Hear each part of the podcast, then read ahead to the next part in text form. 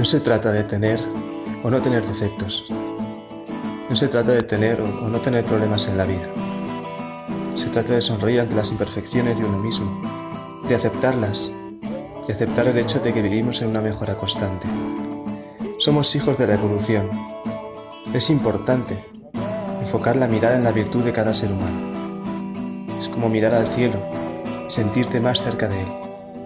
Es ver lo mejor de cada persona servir de espejo, de luz y de guía.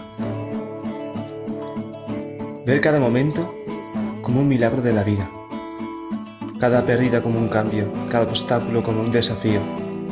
Cuando las cosas no salen como queremos, al instante aflora en nosotros algo como un sentimiento de frustración, sencillamente por el hecho de, de no aceptar lo que estamos viviendo en este momento, por no asumir las decisiones que tomamos en el pasado.